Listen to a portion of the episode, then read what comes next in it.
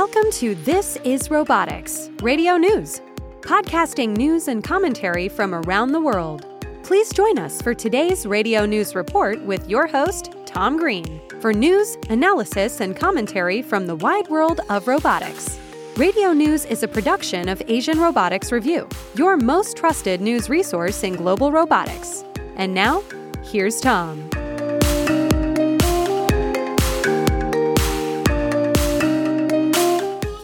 Hi, folks, and welcome to this, the November two thousand twenty-two episode of This is Robotics, Radio News, our Black Friday show. My, my, has this year flown by, hasn't it? Man, oh, man. I'm Tom Green, your host and fellow companion, as we travel together through the amazing world of robotics. Thanks for coming, and thanks ever so much for making us the number one robotics newscast worldwide.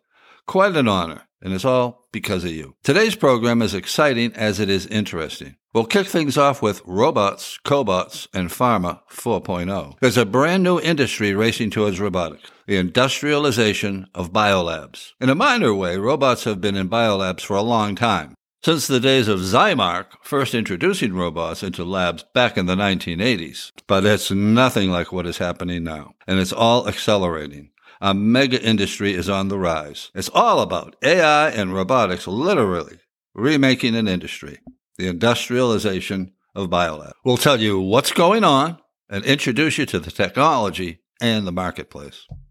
Next, we'll also update you on workplace law, New York City Law one forty-four, which takes effect in about forty days or less. We've got a counter on the website counting down the days until January twenty twenty-three. The new law covers the use of A I in hiring and promotions. Businesses in New York City will hire approximately ninety thousand people in twenty twenty-three, and all hiring will have to adhere to Law one forty-four. There are over two hundred robotics, A I, and automation companies in New York City, which this law will most definitely impact. An adverse impact will have a definite ill effect on innovation. And as with many laws emanating from New York, they have a habit of going nationwide, followed by worldwide implications as well. Then we're off to Time Magazine. Time Magazine is out with its best two hundred inventions of twenty twenty-two. It's got twenty-five separate categories, and robots are literally everywhere. Robotics has seeped its way into a vast swath of technology. Join us for a look. It's amazing what robotics is doing. Then we'll wrap things up with a reprise of our Pittsburgh fan favorite about the death and rebirth of a city because of robotics. Homage to Pittsburgh.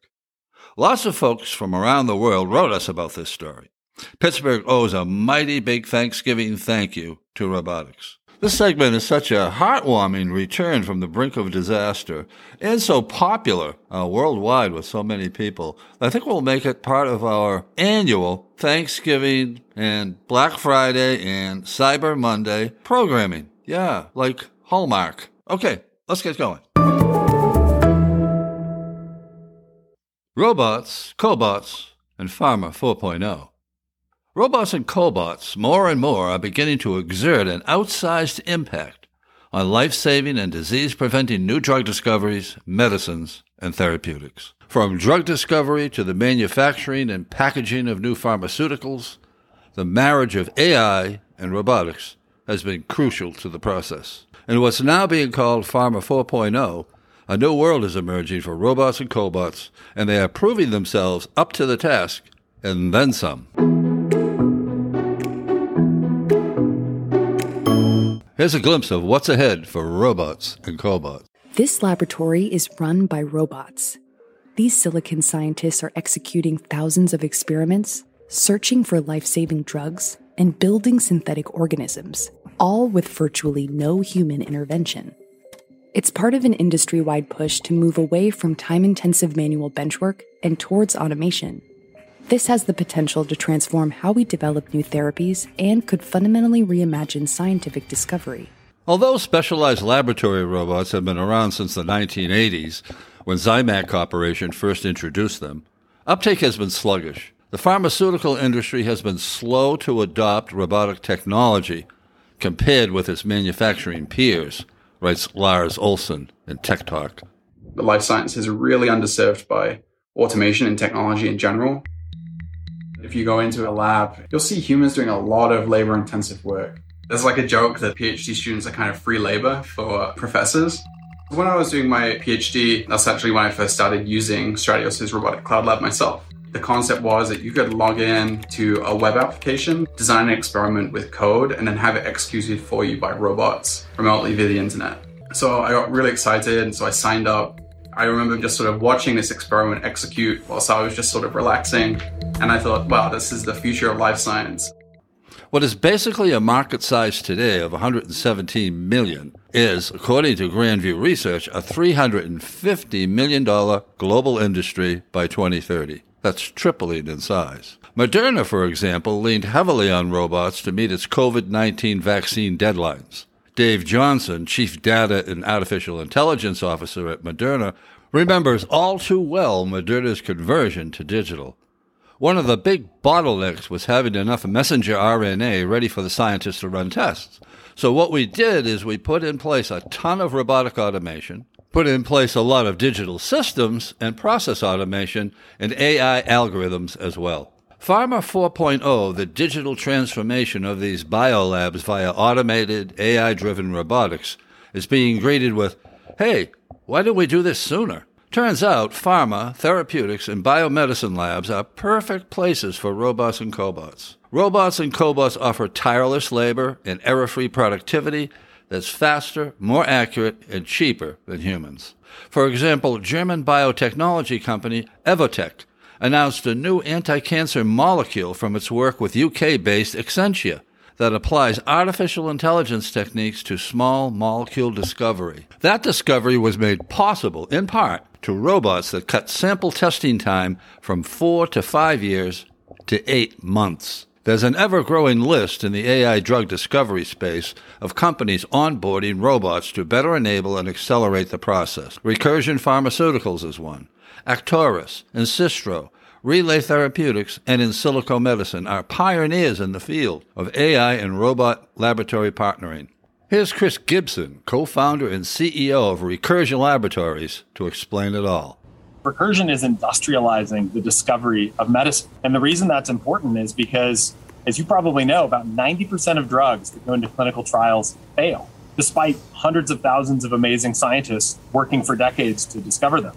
And so we think there has to be a better way. And Recursion is bringing technology to bear, uh, sophisticated computational techniques, robotics, like you see over my shoulder, to try and improve the kinds of medicines that we can discover, the rate we can discover them, and to try and bring down the cost uh, uh, that we can discover those medicines with. So we're really excited about that. And in fact, this is part of a big trend in our industry. We're seeing lots of companies start up in the space using technology to try and discover new medicines. There's an ever-growing list of robot and cobot vendors, like Turin-based Comau and Swiss-based Staubli Robotics, among a dozen others, that are either quickly adapting existing robots for lab work or developing completely new robots and cobots to meet the burgeoning needs of Pharma four point oh. Beyond the laboratory, robots and cobots are also needed and necessary for the manufacturing, packaging, and shipping of pharmaceuticals to clinics and hospitals. PACK EXPO International twenty twenty-two, which just concluded in Chicago, had a massive seventy thousand square foot pavilion dedicated to life sciences packaging for companies that are manufacturing pharmaceuticals, biologics, nutraceuticals, and medical devices. Staubli Robotics highlighted its T X two sixty Sterically robot for pharmaceutical manufacturing and packaging at PACK EXPO. The Stericlean is designed to be flexible for drug delivery formats including vials, I V bags, syringes, cartridges, and transdermal devices. Industrial robot and cobot developer Comau is also making a dash for the laboratory market space with the introduction of its Racer five S E for sensitive environments. The Racer five S E is a high-speed industrial robot converted for special and sensitive settings. The Comau Lab robot features a protective water, heat, and grease-resistant coating, has ruggedized six-axis articulated robot arm, and fully qualifies for I P sixty-seven certification. Comau says that his Racer five S E addresses the specific need for speed, accuracy, and repeatability within clean rooms and other sensitive environments. Overall, Pharma four point oh is really just beginning for robots and cobots. The pharmaceutical industry, which covers the research, development, production, and distribution of medications, is a one point four trillion dollars global business. If humanity is looking to Pharma four point oh to cure a host of previously intractable diseases, we better hope that robots and cobots take on the job. There's a big change coming to New York City beginning January first for New York City's over two hundred robotics, A I, and automation companies. The change may be very significant and may adversely impact recruiting, hiring, and promoting of technical staff, which could in turn put a major crimp on innovation. The big change is called Law one forty-four. Start spreading the news. I'm leaving today. Local Law one forty-four is a first-of-its-kind law for employers doing business in New York City. New York City Local Law one forty-four bars employers and employment agencies from using automated employment decision tools, or A E D Ts, for the screening of job applicants or employee promotions, unless those tools have been independently audited for bias. In simpler terms, the use of A I in hiring and promotions. That's what it's all about. New York City-based surveillance technology oversight project, called STARP, said the new law on algorithmic bias will rubber stamp discrimination by enabling more biased A I software. Our Henry Leonard, who has been following and reporting on the law for us for months now, is back with another update. Henry has been working closely with Littler, the world's largest employment and labor law practice, and Littler's Workplace Policy Institute's Jim Peretti, to do a deep dig into what's ahead for two thousand twenty-three. Many thanks to Littler's Workplace Policy Institute for its expertise and magnificent resources in enabling Henry to get at this story for us.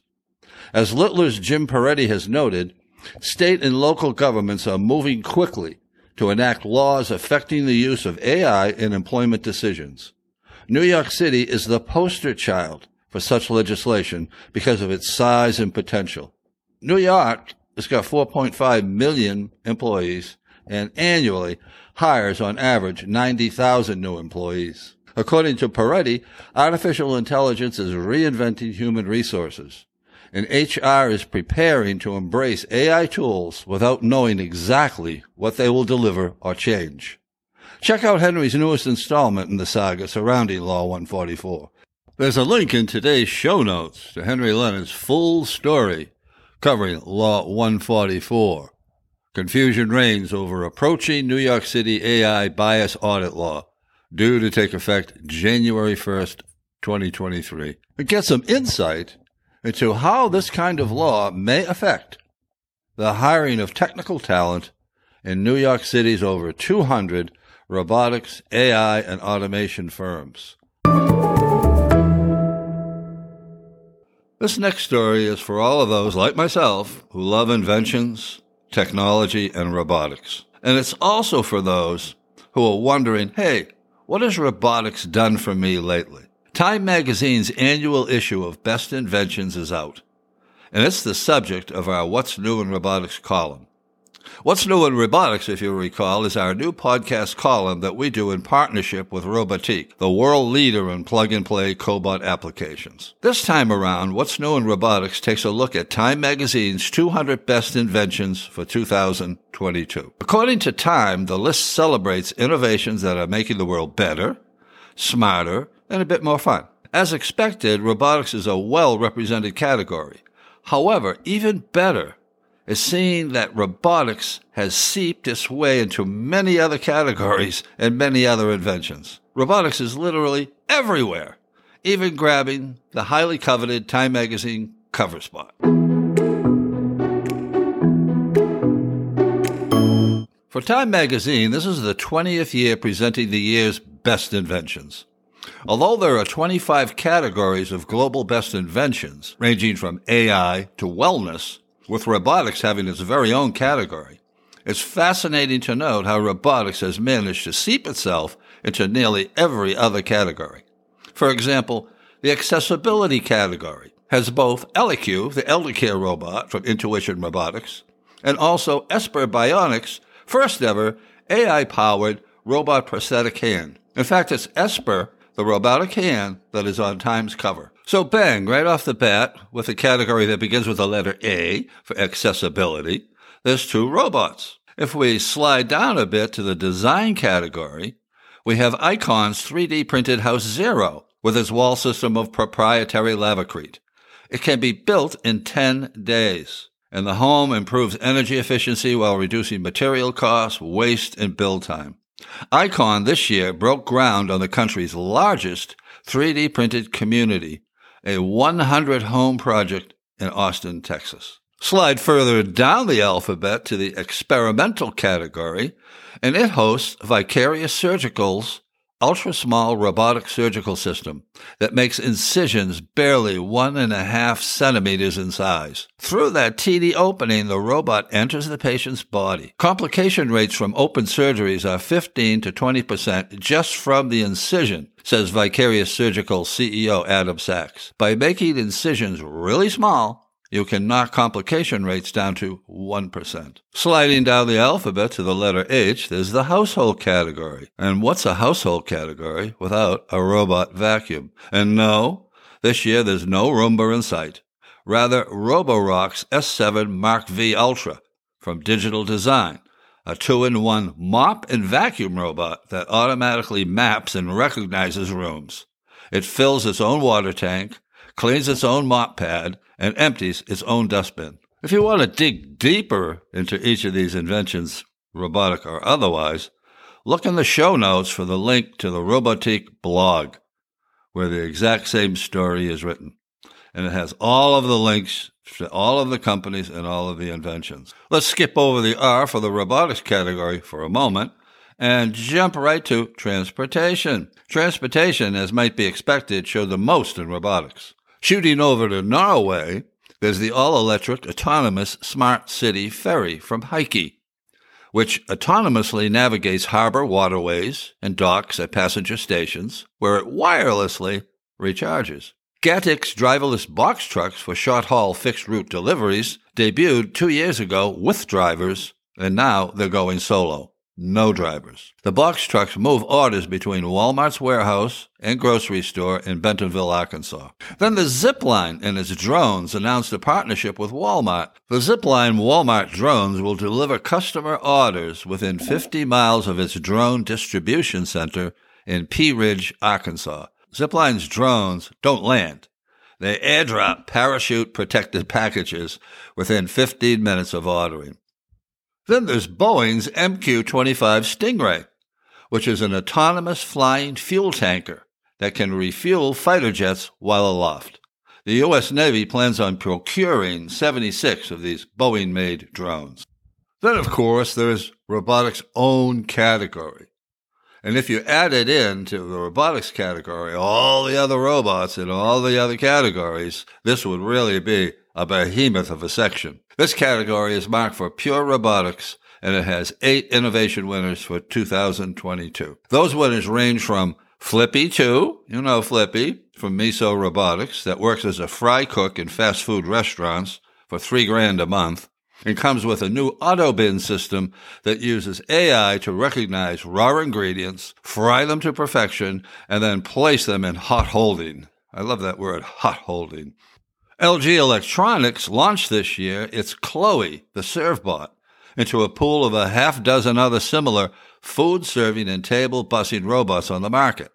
L G's robot, however, is the first commercial service robot to be globally certified for safe operation in places like restaurants and hotels. In addition to that distinction, Chloe can carry up to sixty-six pounds and works eleven straight hours using LiDAR sensors and a three D camera to move through crowded spaces. The U K pulled off an award with the Small Robot Company, which scored an award for its trio of A I-driven farm robots named Tom, Dick, and Harry. Tom, no relation, rolls around digitally mapping weeds and crop plants into a detailed crop treatment plan. Then it's up to Dick and Harry to handle the fertilizing, the weeding, and seeding, respectively. Lyra, a treaded tank-looking machine developed by the University of Manchester, also in the U K, rumbles through underground shafts in nuclear plants, mapping radioactive material with its five radiation detectors, a laser scanner, two cameras, lights, and a manipulator arm that can take swab samples from the wall or floor of the duct. As Time's best innovations for two thousand twenty-two judges said of Phantom Auto's remote operation platform for logistics, forklift drivers can now finally work from home. The work-from-home forklift driver sits at a computer outfitted with a steering wheel, pedals, and other forklift controls. The remote driver has real-time three hundred sixty degree eyes and ears around the vehicle and the ability to remotely communicate with on-the-ground colleagues via a two-way radio-audio system. Then there's an exoskeleton for the rest of us. Enhanced Robotics unveiled the Sportsmate five, which is worn around the waist and braces the thighs. The exoskeleton provides assistance or resistance during an activity with the touch of a button. The Sportsmate's five algorithms can detect a person's gait and produce the torque needed to help someone to more easily achieve that motion. Or, trainees can work in reverse by generating more force for their muscles to train against. Then there's Hydrus, the subsea drone. Much like anyone can personally own and use an airborne drone, the inventors of Hydrus seek to produce a subsea drone that anyone can own and use. As such, Advanced Navigation, the developer, is offering its autonomous underwater vehicle to democratize oceanic exploration. Well, it costs forty-five thousand dollars, so democracy comes at a cost. Weighing a mere fifteen pounds with four K cameras and an A I image processing system, Hydrus can descend to a depth of nine thousand feet. That's amazing. So if you're looking to hunt down sunken cities or pirate booty or even go rebuild a coral reef, Hydrus may be the vehicle for you. If you're interested in seeing more of Time Magazine's salute to robotics, see the link in the show notes to the full blog at Robotique's website. Odds are that Time Magazine's picks for two thousand twenty-three robotics will have seeped even deeper into technology. As some pundits frequently warn, the robots are coming for us. Indeed they are, but we humans seem to be the better off because of it. Pittsburgh is one of the world's greatest robotics hubs, but it wasn't always that way. With the collapse of the steel industry there in the nineteen eighties, Pittsburgh was devastated, and it looked like it was doomed. The city reached out to robotics, nurtured it, and with that nurturing and a lot of hard work came greatness. Surprisingly, not enough people know about Pittsburgh's plight and transformation. As Joel Reed, executive director of the Pittsburgh Robotics Network, put it, when asked, Pittsburgh is a bigger, more capable, and more influential robotics center than the world knows. So true. I found out the hard way.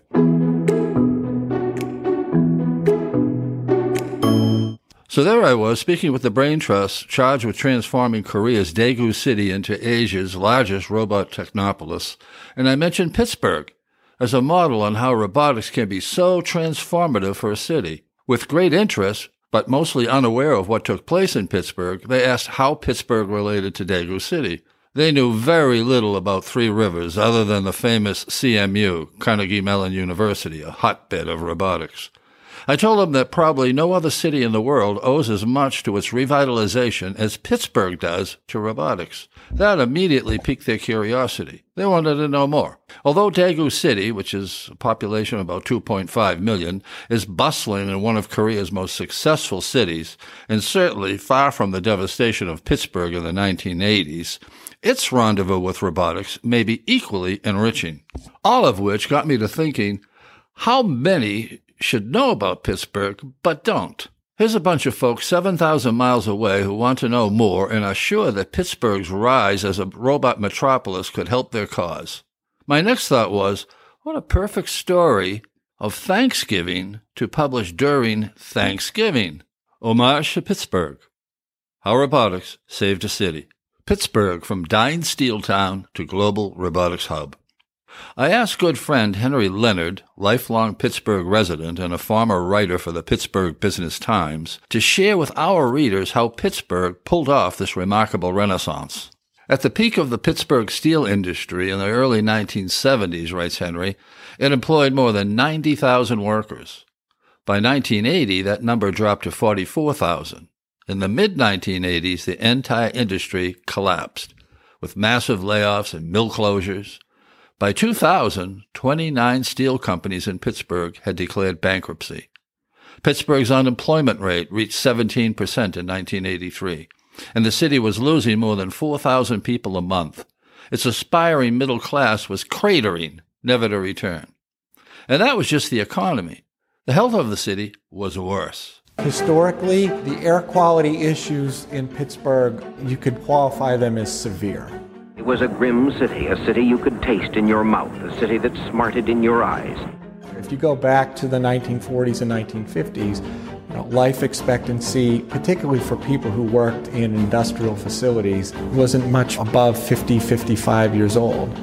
In the years since, Pittsburgh remade itself with robotics, artificial intelligence, advanced manufacturing, and software. Hundreds of new robotics and other high-tech companies dot the landscape and are thriving, which in turn has transformed the city.